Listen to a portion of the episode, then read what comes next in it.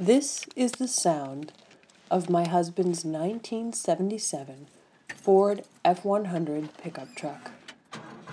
This blue behemoth is covered in rust, has plants growing out of the bed. Several essential parts are connected with bungee cords, and soon it will be leaving our family. The truck, which predates our marriage, may be the one thing about which my husband and I truly disagree. But now, driven by the need for a reliable vehicle, and by the decay of my own car, a 1997 Maxima, which has been doing the heavy lifting for errands and family trips for three years, we need to replace the truck.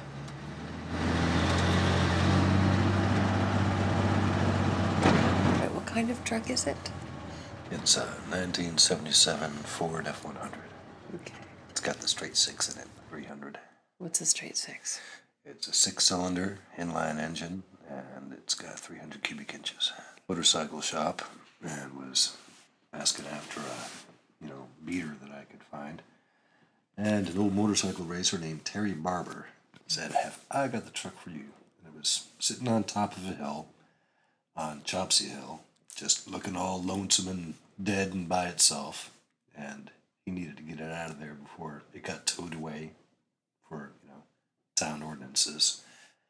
I took a look at that rusted, beat up old piece of Ford and fell in love with it. How much did you pay for it? Well, I paid three hundred dollars for it, and poor Terry, because the battery was dead, it had to throw in a new battery and a couple gallons of gas with it. It had had somebody had tried to, you know, screwdriver the ignition on it, and they couldn't get it started. They stuck a hole in the gas tank to get the gas out, and a couple more holes in the radiator. So I had to plug the tank up with a stick and replace the or patch up the radiator before I got it down the road.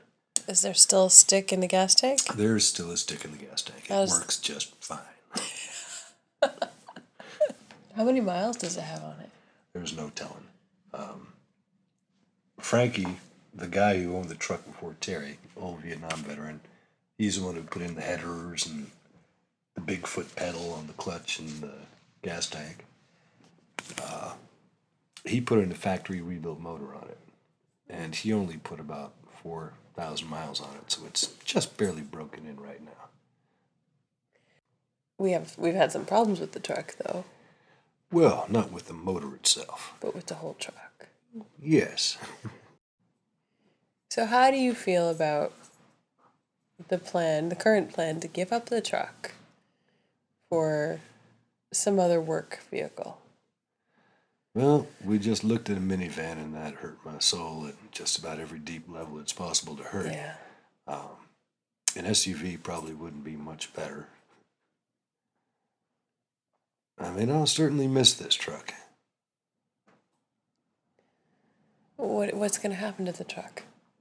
Oh, well, Frankie has told me he'd buy it back. Okay. So you're going to call Frankie. I'll just go down to the bike shop and put out the word for him. Thank you very much, Thomas. You are very welcome. For the truck. Good truck.